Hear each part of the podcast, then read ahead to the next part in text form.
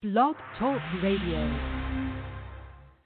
Welcome to Joyce Barrie and Friends, the number one worldwide radio show. The show's outrageous and it's contagious. It will lift your spirits high, you'll feel that you can fly. Transform your attitude, fill it with gratitude. Cut loose and improvise. It's coaching time today.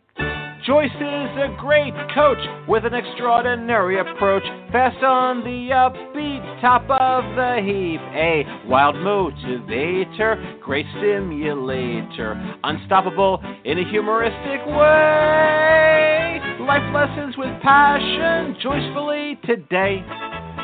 You want Joyce as your coach if you want this to be your best year ever.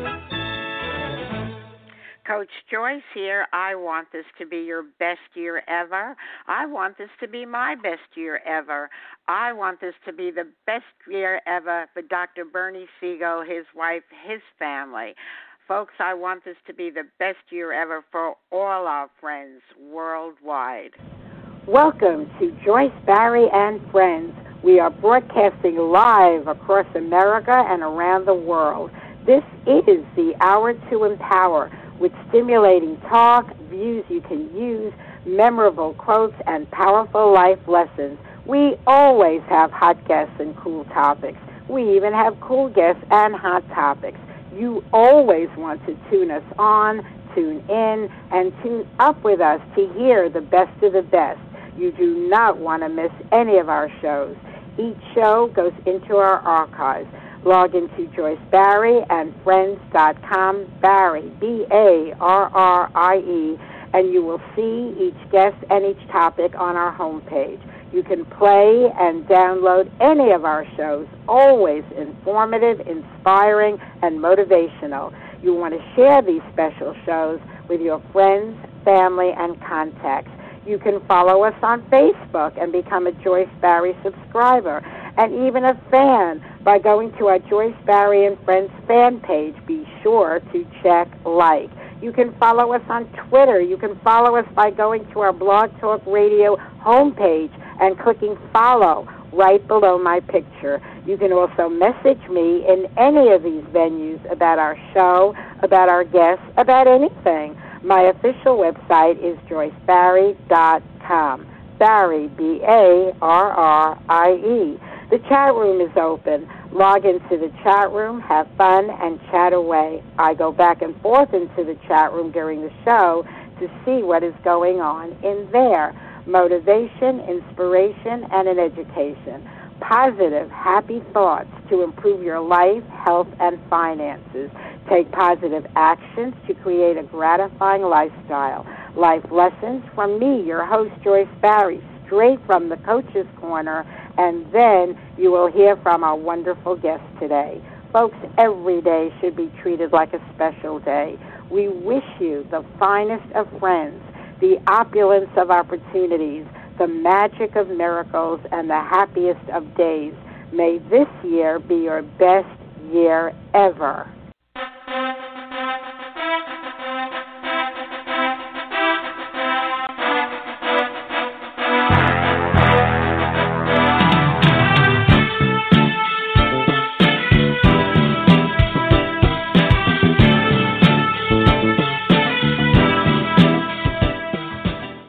Welcome to the show today, folks. What could be more important than the art of healing? Open your mind to all possibilities and beliefs, says Dr. Bernie Siegel, who is known and respected worldwide for his best selling books and his extraordinary career. He is an internationally recognized expert in the field of cancer treatment and complementary holistic medicine. Today's show focuses on the art of healing, uncovering your inner wisdom and potential for self healing. His advice on what you can do to beat cancer has helped people all over the world. Believe in your inner powers for healing and believe in miracles. Dr. Siegel will motivate you and inspire you to get healthy and stay healthy. In May 2011, Bernie was honored by the Watkins Review of London, England, as one of the top 20 spiritually influential living people on the planet. He continues to break new ground in the field of healing, supporting changes in medical ed- education to humanize medical practices. Today we will focus on healing, what you need to know to get inspired. We are very blessed and very grateful to have with us today Dr. Bernie Siegel. Welcome to the show. Thank you, Joyce.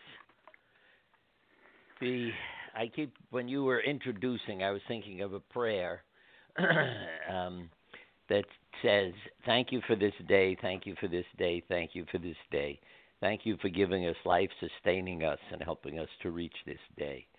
And so many psychotherapists now have things like, Thank you for this day. I have no complaint whatsoever. I'm happy and healthy, and I love my life.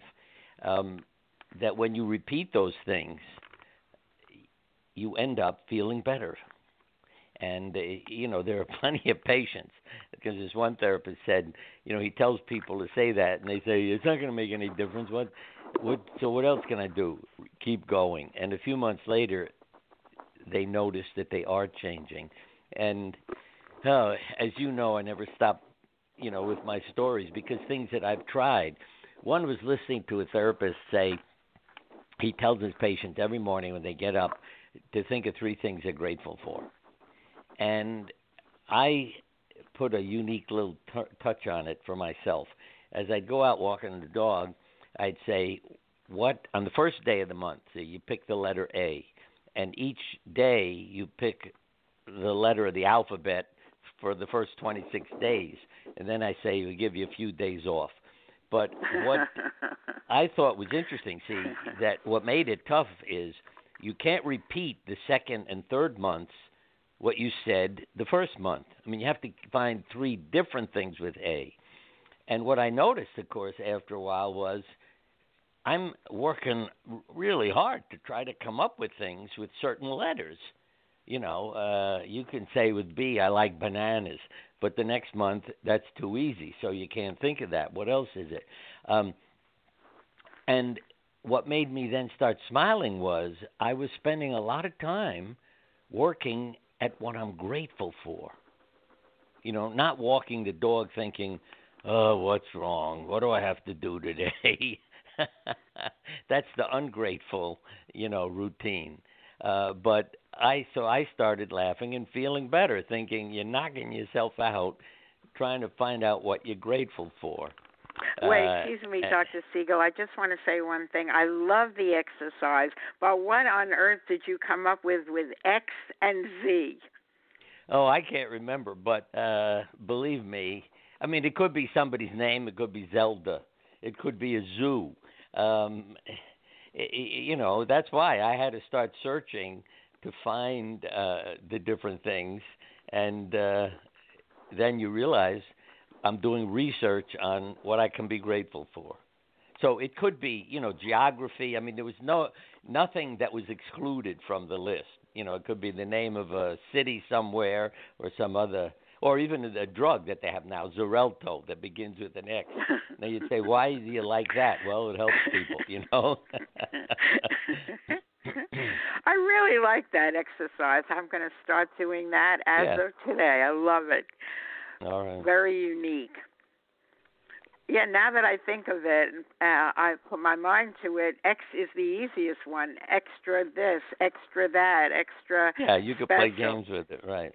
Yes, absolutely. That's a great exercise. I highly endorse it.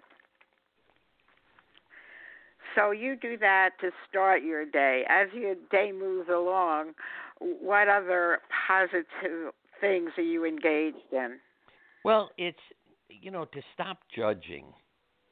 I mean, yeah, I, I my morning is a time of meditation, showing my gratitude, asking God to support me, talking to my parents who have died, and and you know I always say my angels and ancestors I talk to. Um, you know, to focus me on becoming the person I want to be. I, I, I, you know, I pause a minute because now and then I'm happy about what I did yesterday, But most of the time, I am upset with myself that I wasn't loving enough. I wasn't caring enough. And yes, some of it, many years ago, Elisabeth Kubler Ross, I always hear her voice saying to me, Bernie, you have needs too. So a lot of times my anger is healthy anger, you know, to take care of myself. I often say that to patients. Uh, you know, there's appropriate anger. Are you? This is a sentence that you ask a patient. Are you able to express anger appropriately in defense of yourself? So if you're not treated with respect in the hospital, for instance, if you're called by your disease or your room number, you can say, "Hey, I'm a person. I'm not room 402. Uh, I'm not a gallbladder."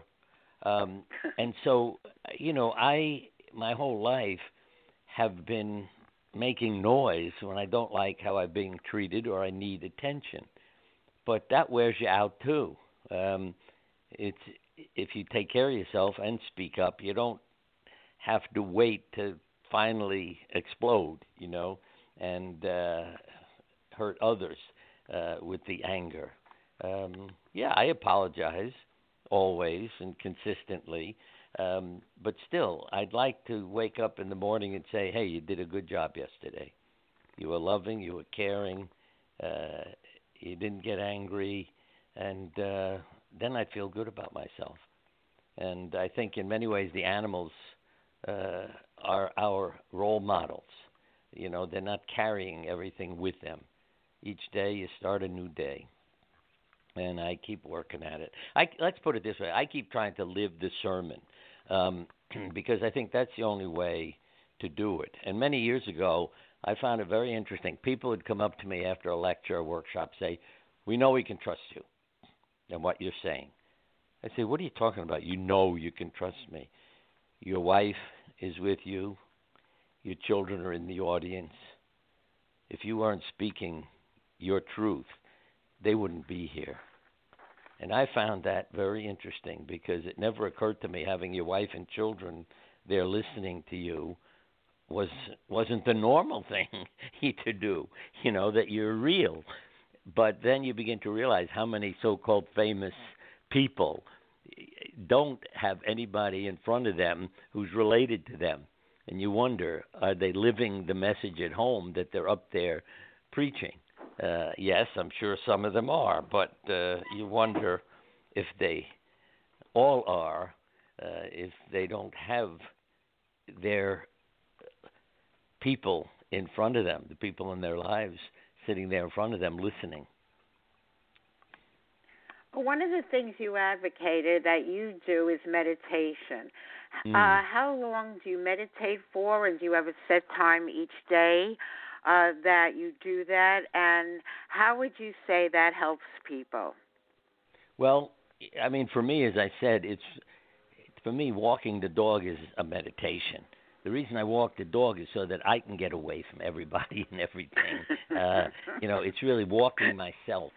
And the reason, the thing that that struck me about meditation and and the symbol I use now is you need to quiet your mind you hear this from almost all the uh, authority figures, spiritual leaders. Um, you read it in many stories and myths and fairy tales. Look for a common theme.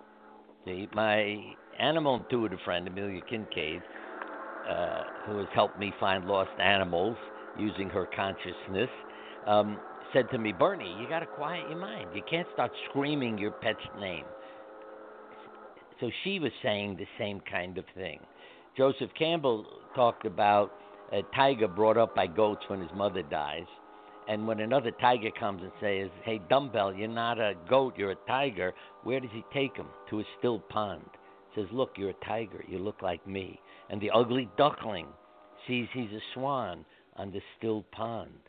And so, again, to me, the meditation quiets your mind so you stop the thinking. See, if the ugly duckling, he was a special little creature because he didn't walk away from home after his mother threw him out saying that rotten. Well, here's a quote from a patient of mine. My mother's words were eating away at me and maybe gave me cancer. See, when she looked in the mirror, She never saw herself. She saw her mother's description of her, which is horrible. And after the cancer, she became the authentic person she was meant to be. Because her life is now threatened. She meets Bernie Siegel. He helps redirect her life, all these things. And that's when she began to see herself as a beautiful person.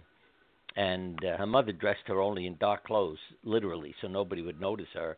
And she went out, and as she said, bought a red dress and red high heel shoes. And that's the part. See, when you quiet your mind, you can look in the still pond, the mirror, and see the truth, see your true self.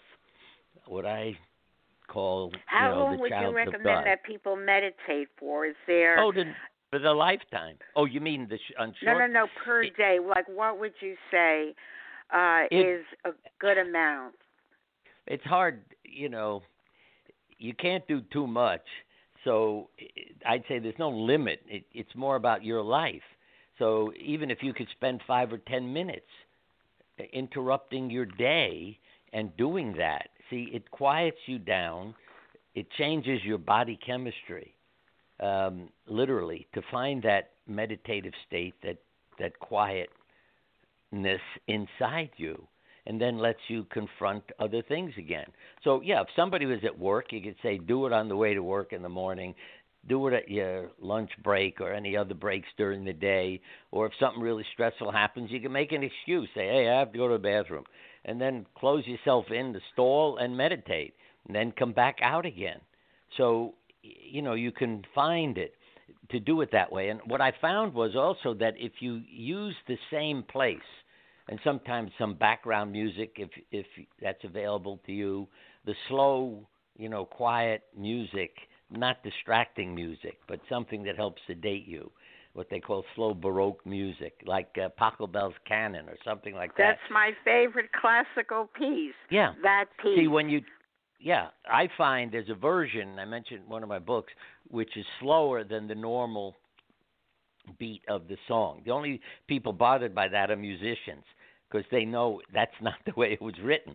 But I found, again, see, athletes have a healthy heart rate in the 60s.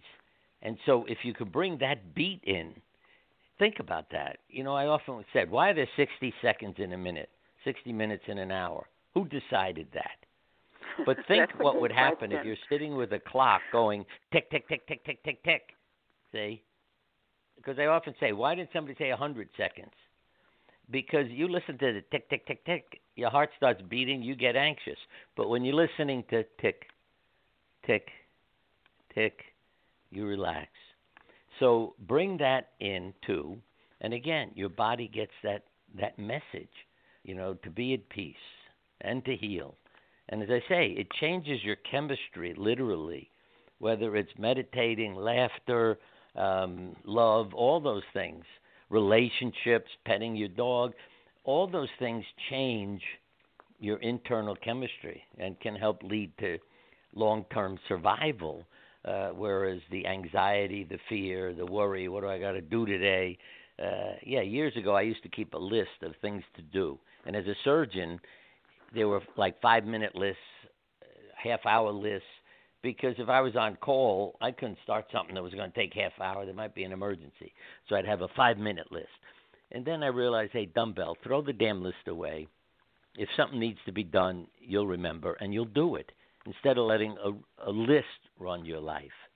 So, again, to let people understand not to let other things control their lives in terms of what they're doing each minute, uh, and not to worry what everybody else thinks. What's important is how does your heart feel? What does your heart think?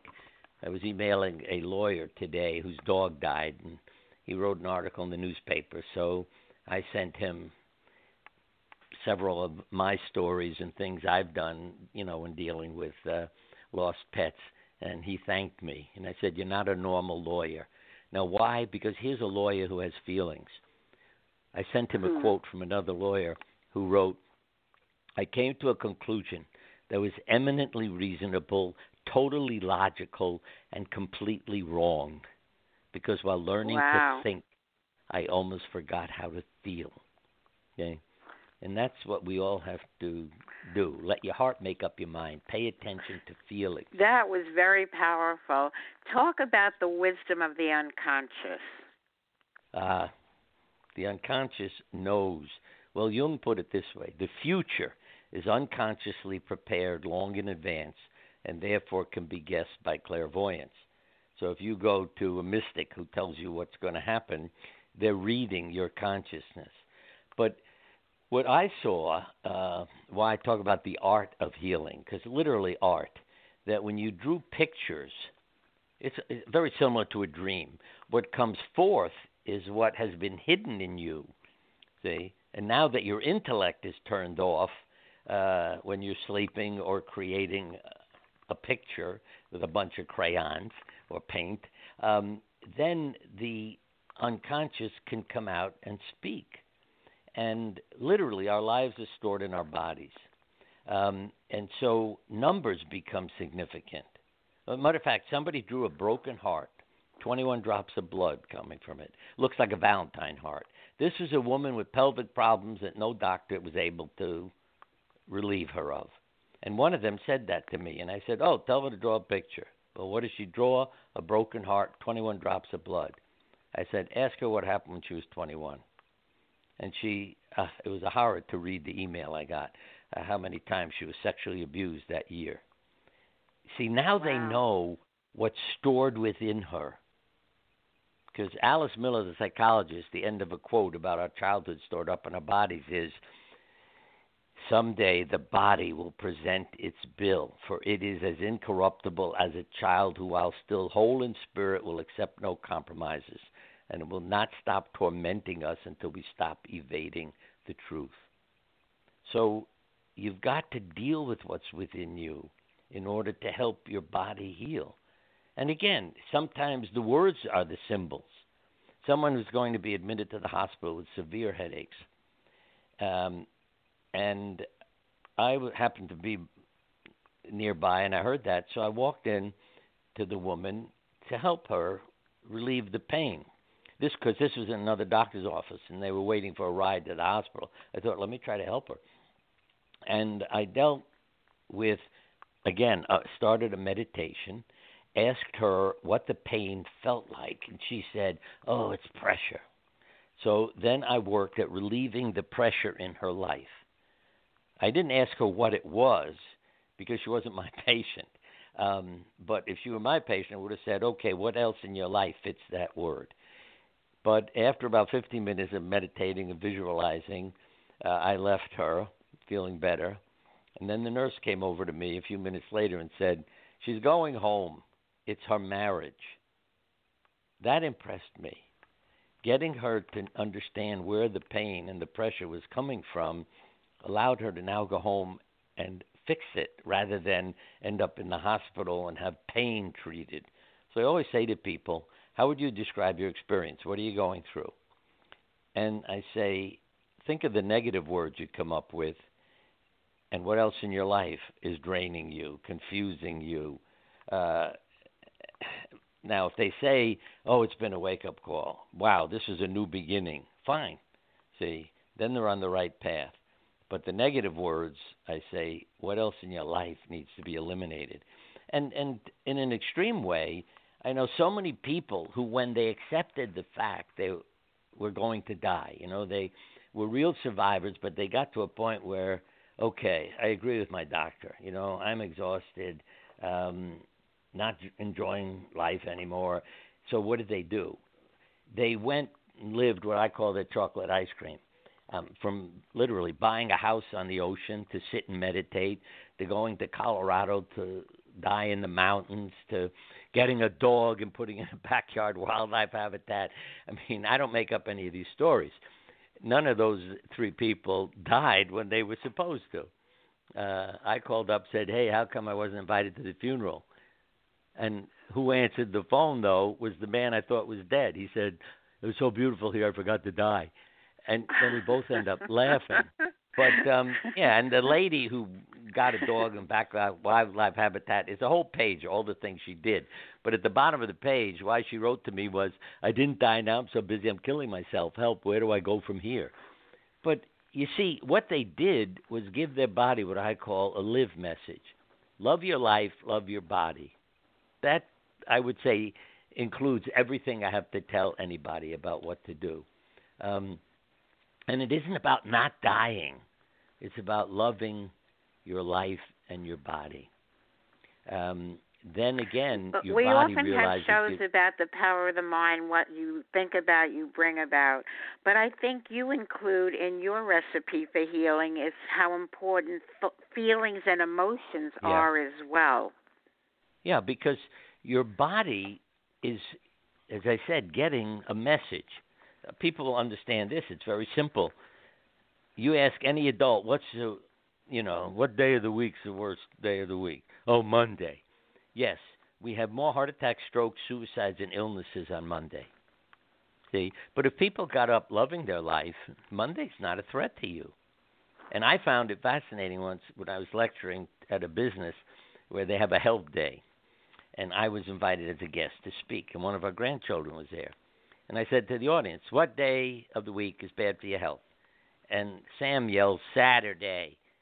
And I said, "Perfect, Sam," because everybody, all the adults in the room are, you know, yelling Monday. I said, Right. "You understand? There's the message." He gets tired on Saturday doing what he loves, running around playing, so he thinks it's bad for your health. But it isn't. He just gets tired and needs a rest. But for the adults, yeah, it's your attitude that makes a difference. And that's another of my themes. A man one evening came up to me and he had a pin on that was the word attitude.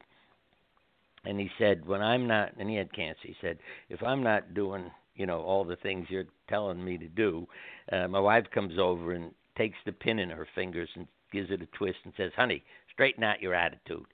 Um, and I thought that was such a wonderful thing. See, she's not criticizing him; she's giving him, you know, the coaching message. Because coaches tell you how to become better at what you're doing. They don't say you're a failure, you did it all wrong. It's let me show you a better way of doing this. And I often say, if you want a good doctor, find one who's criticized by patients, family, and nurses, because they're listening to the criticism and seeing it as coaching and don't make excuses. And uh you know, so don't be afraid to listen and say thank you to people uh when they tell you what you're doing wrong because they're trying to help you. Now, as I said, if somebody comes up and says you're a mess, you're a failure, that that that's not a coach. That doesn't help you. But as one woman said to me, because I walked into the room thinking about how to help her, and it was a serious situation, and she said, "What's wrong?" I said, "What do you mean?" She said, "Your face, all the wrinkles. I mean, you look so tense." I said, "Yeah, I'm thinking about how to help you." She said, "Think in the hallway and smile when you come in here." Now, wow. you see, she she was telling me how to be a better doctor. Because if I hadn't been in the bed, you know, and experienced what she's experiencing, then I don't have a sense of what she's going through.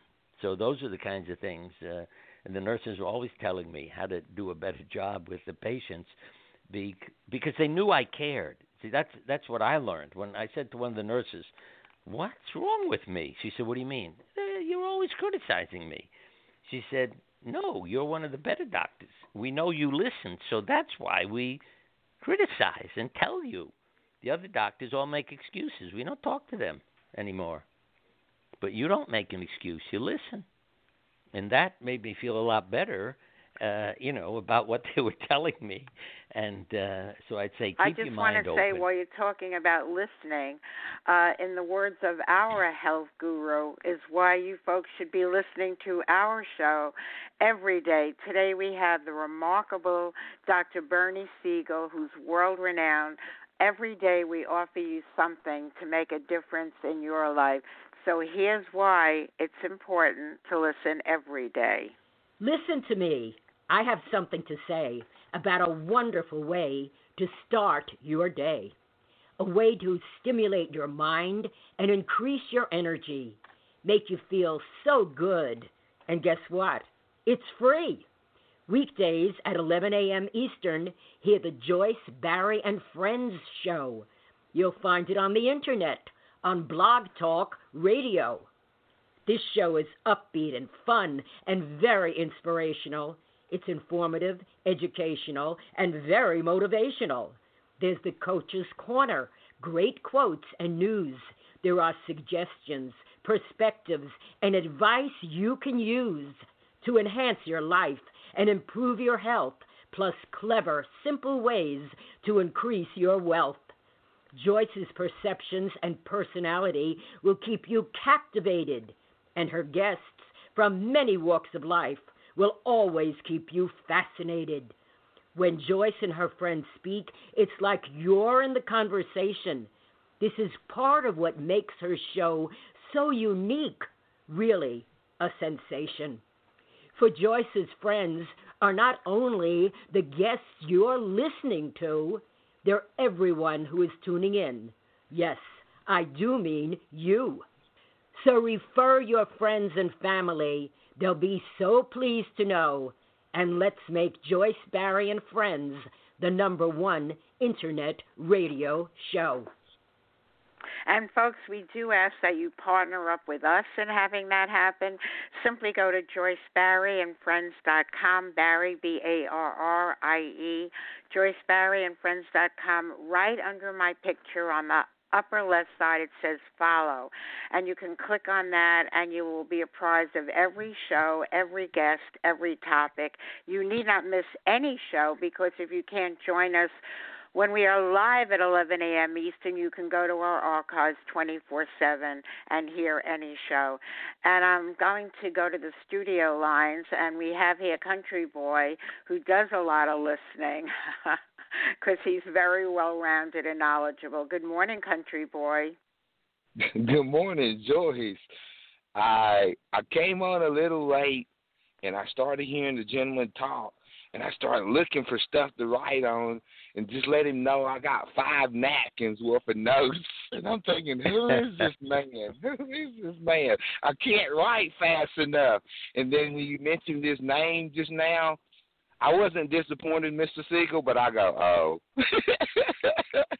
well, let me you say know, something. You're, you know, men are are into what they can do. I've had men in the office say, "There's no point in living. I can't work anymore." See, and women are saying, "I can't die till all the kids are married and out of the house." And yes. it's so unusual, you know, for men to be comfortable with feelings. I'm seeing a change. Years ago, when I'd run running all the support groups, if a husband showed up, which was rare, you'd say, "Why are you here?" I'm her chauffeur. You know, not I love my wife and she's work dealing with cancer, but I'm her chauffeur. Um, and everybody in the room would laugh. And they say, "What's funny?" Because your answer. That's all we hear. Today, we have husbands in the group who say, "I care about my wife," and it's so nice to see that happening. So I'd say keep doing what you're doing, and don't just live in your head. Because again, uh, why I never stop talking. You ask men, draw a picture of yourself, and you get a head. That's all. One man was a male engineer. I said, please draw a picture. He wrote a page of instructions on how to draw a, his picture. There's no picture, just words all over the page. But when we pointed out what his, you know, attitude was like and what his brain was like if he's living that way, uh, it changed him, and his family really appreciated it. That uh, you know, when he wrote a page of instructions, he realized what is wrong with me, you know, uh, and I got to stop thinking and start feeling, and uh, pay attention to more than uh, what I think. Excuse me, uh, Doctor. I just want to go back to Country Boy for a moment because one of the things about him uh, is that he really does like to help people and network, and and he's very spiritual and all of the above. So, uh, is there anything uh, you want to ask Dr. Siegel or comment on? Well, I got one comment and one question, Joyce, so you can go back to what you guys are doing. But, Mr. Siegel, I was raised by women and a 103 year old grandmama, so I am a very feeling, kind of sensitive person. Uh, she taught me certain things about spiritual meditation. I guess you guys was talking about, and my grandmama used to call it "steal away." You said it doesn't matter if you have to sneak out and tell me I got to be at the restroom. I'll be back shortly. But I'm one of those persons that talks to the wind, the water, the water, and the sky every day. mm. day. It's my Beverly Never. But one of my questions was, Doctor, uh, before I make my uh, uh, put the question out there, Joyce, I have one more thing I wanted to say. When you talked about that integrity, that character that one builds. When even when you're angry, one of the things that my grandmama says, you build your character when you're going to run into somebody that you may never see again, somebody that that can't help you and you can't help them, but your character's built when nobody else is watching. So I understand that that it's a blessing to be a blessing, and you can bless people even if nobody's watching. But here's my question, Mister uh, Siegel. Uh, I've been people we've been taught, that we can't do what we have not been taught. But most people have been taught about the word sympathy when someone feels badly for someone else empathy when you're able to relate to that feeling that that feeling, put yourself in their shoes. But what can you tell me about apathy? Because I've been running into a lot of people lately, Joyce. When you have the solution to the person's problem and you present it to them and they refuse it when they don't want to be made well. That's what I, my question is. is. The solution and why it happens. What's the opposite of love? hate. No. And not fear. The opposite of love is indifference, rejection, rejection. abuse. you could use the word apathy. These people have not grown up with love, so they don't understand what you're talking about. And all the headlines we're reading are about the revenge those people want. Why do you go in and kill people in a school, in a business? Why do you blow a bomb up at the Boston Marathon because of how my parents treated me, and I'm going to get revenge now. Believe me, that's true. If every child grew up with love, we wouldn't be having any of the problems we're having now. And what you reminded me of, I don't know if you ever came across his name, Eknath Easwaran.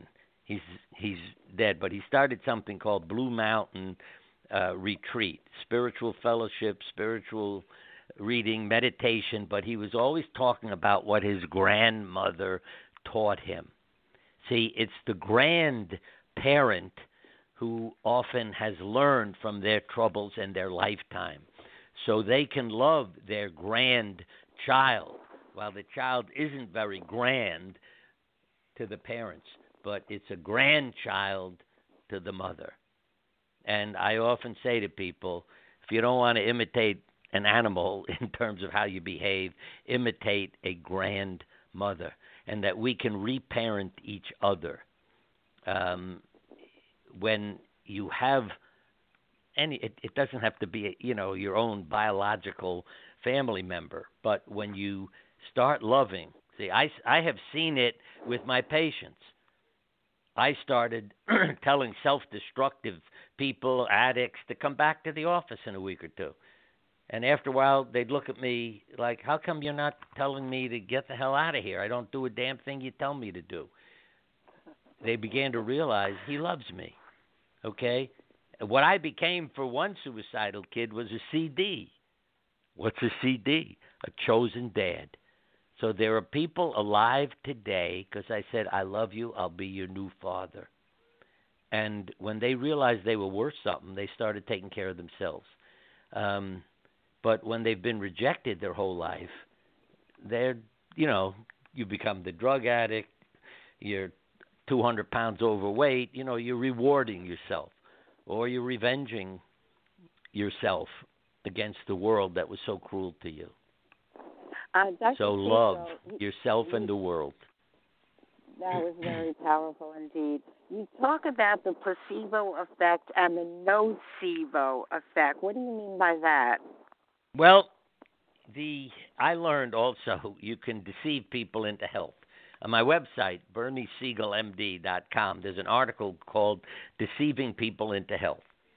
I did a lot of children's surgery, and I realized the kids believed my words. I was their doctor. And so I began to lie to children. Why? Because then they'd feel better. You can take a vitamin pill and call it an anti nausea pill, and then they take it and don't experience nausea after the treatment. Um, you can lie to kids and say, This alcohol sponge is a new one. It will numb your skin. You won't feel the needle. And the kids would look up and say, Why didn't the other doctors use it? and oh, the funniest one was saying to kids in the opera in the emergency room, "You'll go to sleep when you go in the operating room." The kids fell asleep being wheeled into the operating room. That blew my mind. You know that they were interpreting it not about anesthesia, but about sleep. And it became hysterical. I mean, everybody in the operating room would burst out laughing when Siegel showed up with his child because the kid would fall asleep and not have any trouble being anesthetized. Though some kids would yell at me and say, "I sleep on my stomach. Why are you turning me over?" But um, but that's how literally they took it. So again, doctors are not trained to talk to people. One of our kids, oh, no coincidences.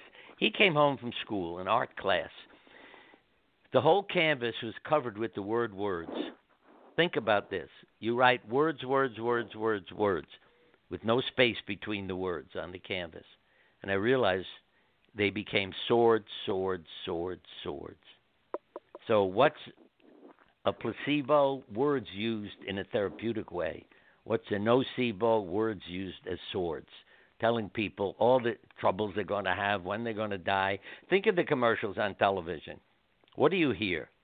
This is good for headaches, but you could have a heart attack, cancer, right, right. to death.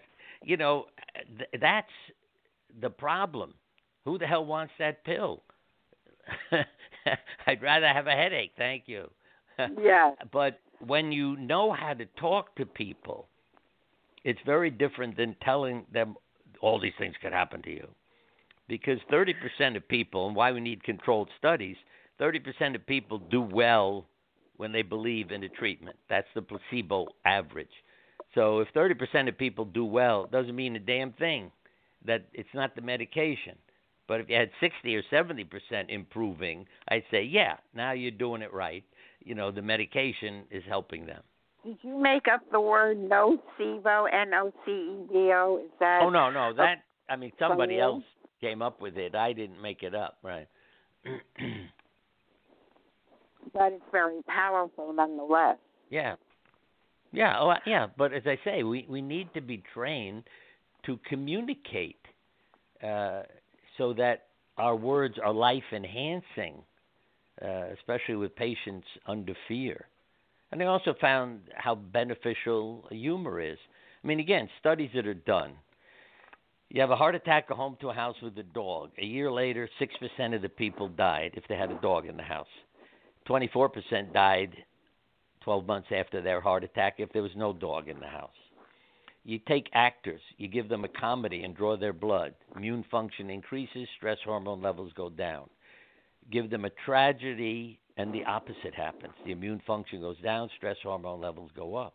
That's why I say our feelings are not just feelings, they're changing what's within us.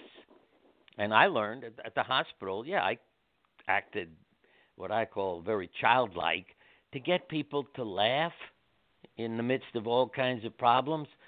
Because as soon as they laughed, fear was gone. So you say, what's the opposite of humor and laughter? I'd say fear uh, and hate. Because when you're laughing, you can't be afraid. I mean it literally. The fear just goes, and you're not hating anybody because now you're laughing and having fun. And so all those things get washed away as your chemistry within you is changed. And uh, you can also laugh for no reason. That's beneficial too, and it's been shown to improve survival. You laugh every three hours for no reason. Watch how you feel. You know, again, I always mention walking the dog. Yeah, I test all these things. You're going out for a walk with the dog and you start laughing. So nobody will think you're nuts. You know, they don't know you don't have anything to laugh at.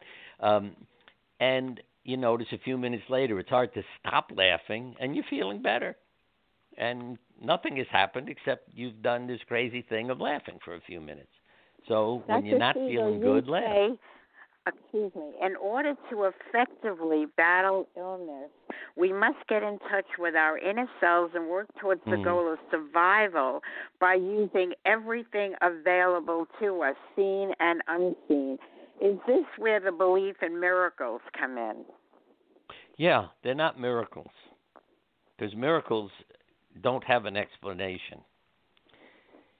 In his book Cancer Ward, Solzhenitsyn used the term self induced healing. Say, where did he come up with that? He didn't call it a spontaneous remission, which a doctor calls it. But again, if it's spontaneous, how do you help your next patient have one?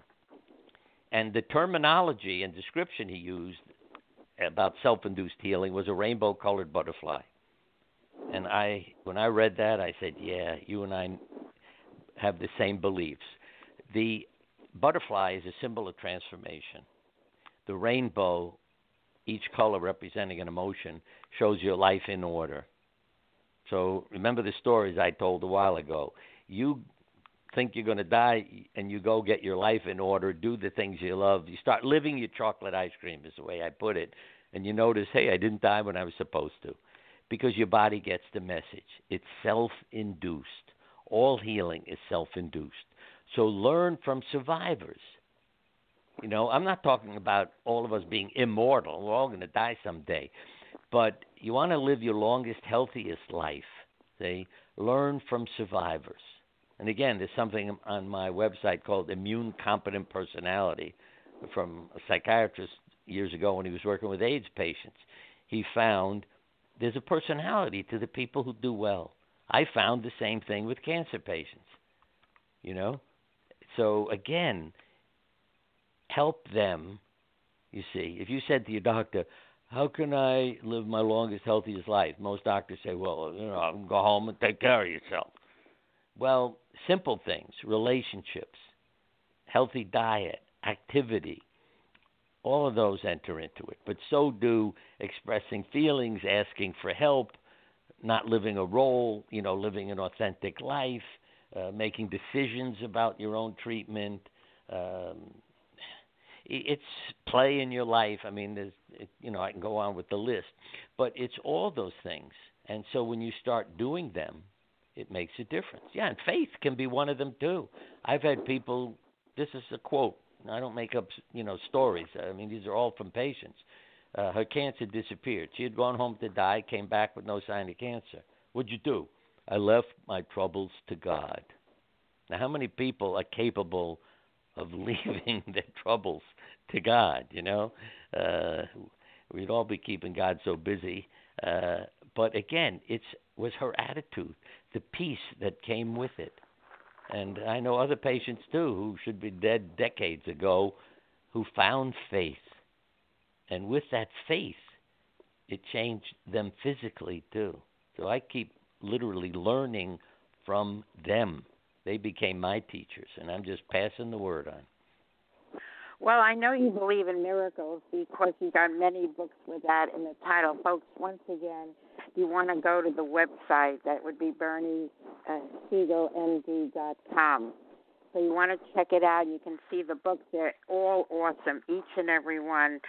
And speaking of awesome books and you being awesome, he I, is one of your big fans that I know. Peter, uh, you're on with Dr. Siegel. Is there anything you want to ask him or comment on?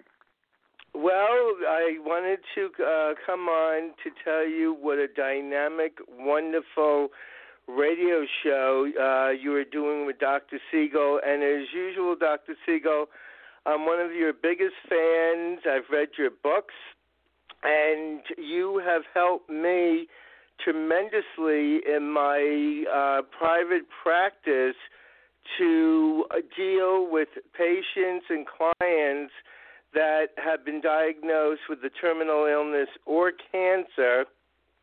And I want to thank you for not only for your wisdom and your knowledge, but the antecedents, the stories that you uh, tell on the Joyce Barrie and Friends show are just wonderful. You're a godsend.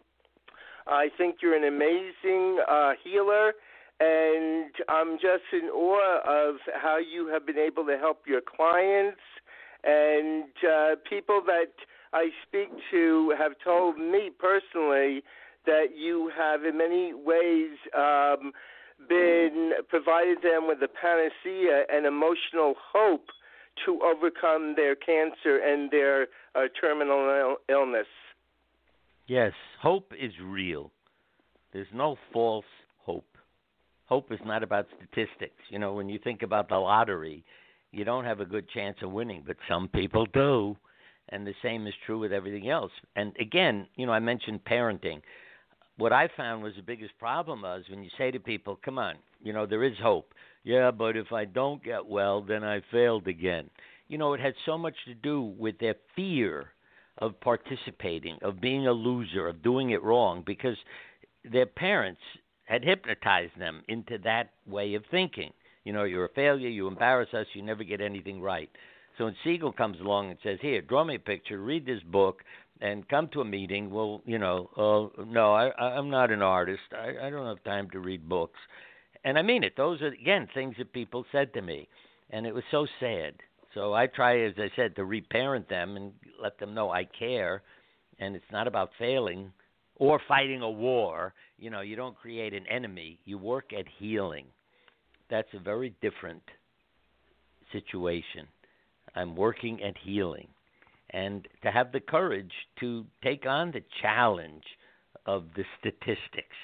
Uh, because what I like is when people get angry. See, when the people patient uh, is told by the doctor, "You'll be dead in a week." Yeah, I'll be here next month. You know, versus going home, getting into bed, and uh, dying in two days, because I've seen that happen too. But uh, don't be afraid of failing. Participate in your life. It's your life. So go ahead and participate. You can reparent yourself too. And I think all of us, teachers, doctors, um, politicians, you know, if you let the world know I love you, uh, we help a lot of people that way uh, than if we are criticizing everybody and telling them how to do it right.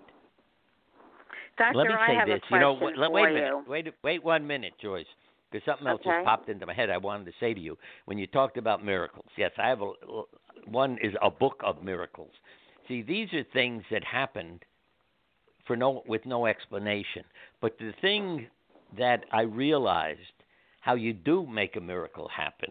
Because after reading all these stories that people sent in, I realized the common theme was they chose life. Now, what do I mean by that? They chose a life that was life enhancing for everyone. So they weren't being selfish. They weren't saying, What do I want to do in the last two weeks of my life? But it was more than that. It's how can I contribute to the world and to the life of everyone I know in the last two weeks so that I benefit and everyone else benefits. Now, that's when amazing things happened, when they were living that life enhancing life. So, I, as the Bible says, I place before you life and death, good and evil, choose life. But choosing life, as I said, is not about your own personal interests, but about how to make everyone on this planet a part of your family and let them benefit from whatever you choose to do. Doctor, I really want to ask you this question. When you are, uh, this is your quote, I'm quoting from you. When you are happy with your life the way it is now, the whole world belongs to you. How can you have someone who uh, diagnosed with a terminal disease? How can you say that they can possibly be happy with their life the way it is at that moment? You work at it. That is a line from Lao Tzu. I say it every morning and every day when I help my wife to exercise because she's had MS for like 50 years. And so we do a certain routine going up and down flights of stairs and things. And what Lao Tzu, I don't know where I found this quote, he said, um, I rejoice in the way things are. I am content with what I have, And when I realize nothing is lacking, the whole world belongs to me. So I say that. I am content with what I have. I rejoice in the way things are. Nothing is lacking. The whole world belongs to me. And I realize it's true. I always say I won the lottery of life. Now, how do you win that? By making a difference in someone else's life, doing something real. That's a little story I wrote, and I don't know where I came across that term. But when you make a difference in someone else's life, you're doing something real at last. And then your life becomes very meaningful too. And you'll feel the difference. And you'll say thank you for everything. I get that as someone that I think every day of what can I do to make a difference, one person at a time, one positive action at a time. But with posed with this question, if somebody is going through a major trauma, a major illness, I can't imagine the words to say to them to have them be happy with their life the way it is at that moment they go into it, depression and frustration and anger is what that's their choice. say why do you want to waste your lifetime? If you have a day to live. This is a woody allen line. A guy is totally depressed. His friend says what are you doing saturday night? I'm committing suicide. How about friday night? See? Now i had i was a police surgeon in new haven connecticut for many years and the policeman called me up and said, Dr. Siegel, I'm committing suicide. This is over the phone. So what the hell am I supposed to do? So I said to him, Jimmy, you commit suicide, I'll never talk to you again. Guess who showed up in the office mad as hell at my insensitive, uncaring comment until I said to him, Do you realize you're not dead? He, he was mad as hell at me. And then he smiled, and we became lifetime friends. So again, it, it's you know, what do you want to do with the time you have? You want to sit around bitching and moaning and complaining, or you want to say, let me have a few, you know, a little fun, a few good minutes. Then you may decide, let me try a few more minutes. Um, and and again, it, it's all attitude.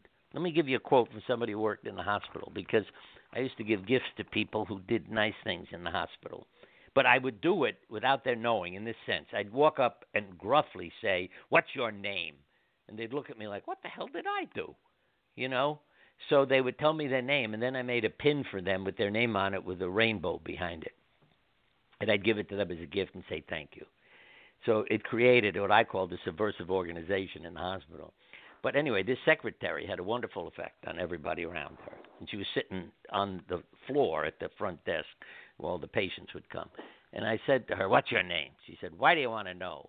I said, You're the only one who's ever had the courage to ask. I want to give you a gift. Sit down.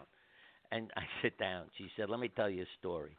I've been here for several years. She said, When I took the job, I hated it. I couldn't stand the doctors and nurses and how they treated everybody. So I went to the office. I said, I quit. I'm going home. You can't quit. You have to give two weeks' notice. It's in your contract. I got up every day miserable for two weeks. The last day I got up happy. I went to work happy and I noticed something. Everybody around me was happy. So I didn't quit. I decided to come in happy. That's your choice, folks. You know, I I used to read a lot about concentration camp survivors and others going through all kinds of, you know, horrific problems because the, well, what's his name? Uh, Viktor Frankl. To live is to suffer. To survive is to find meaning in the suffering. And who was more likely to survive a concentration camp? The inmate who was helping the other inmates, or um, the one who said to the guard who was deciding where who to send to the gas chamber. He said to the guard, "Ich liebe dich. I love you," and who do you think the guard then sends to the gas chamber? You see, the person yelling and cursing him for what he's doing, or the one who says, I love you. So I learned to become a love warrior. You want to drive people crazy? Love them. And I, I mean that literally. Somebody screaming at you for taking their parking space? Lower your window and say, "I love you." They don't know what to do with you. See? Dr. Um, Siegel, I could talk to you for another five hours, and that's just today. We'll have to have you on much more often. But what are your uh, words that you want to leave our audience with today? It well from somebody I know who should have died and got well. When you live in your heart, magic happens. She said I wrote that on a piece of paper and put it with a magnet on my refrigerator. So put that one up. When you live in your heart, magic happens. And miracles as well. Yeah. Uh, so, first of all, I want to just say that it is such a pleasure to have you on the show. I highly recommend each and every book that you have, which, folks, you can find out about by going to Bernie Siegel, that's S I E G E L M D dot com. Uh, there is no wrong choice when you choose one of the books because they're all fantastic. And, folks, uh, in closing, I want to share my special poem for all of you. Make this the last day, the very last day of your struggles, your suffering, your ill health, your misfortunes, your problems, your pain, your worries, your troubles, your trials and tribulations. May this be the first day, it is the first day of the rest of your life. May it be the beginning of the very best of your life with extraordinary wishes granted and dreams coming true. Make mm-hmm. this the most meaningful year of making more money, good health, good luck, good fortune, attracting special people and opportunities, creating magical memories, and manifesting marvelous miracles. Folks, it's important to laugh. It's important to have humor in your life. It's important to stay positive. So, on that note, I invite you all to sing along with us, dance along with us, and laugh along with us. And you can start that right here, right now, with the Joyce Barrie Mash. God bless you.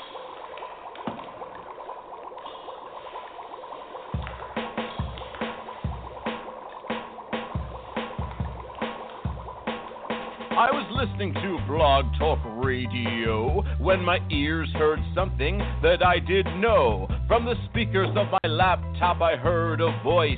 It was the White Oprah, also known as Joyce. He did the mash, The Joyce Barrie Mash. Joyce Barrie mash. She is a coaching smash. He did the mash, You'll catch on in a flash. he did the mash.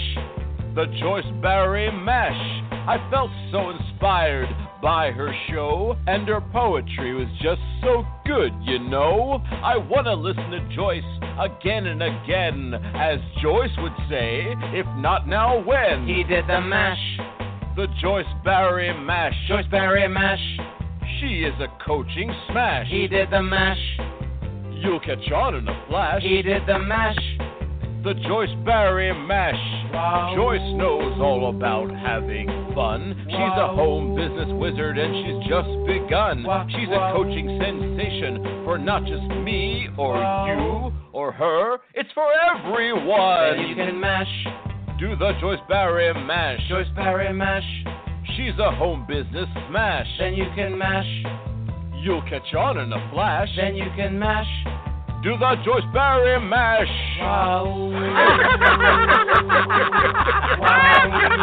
Have a fantastic day and listen to Joyce Barrie and friends.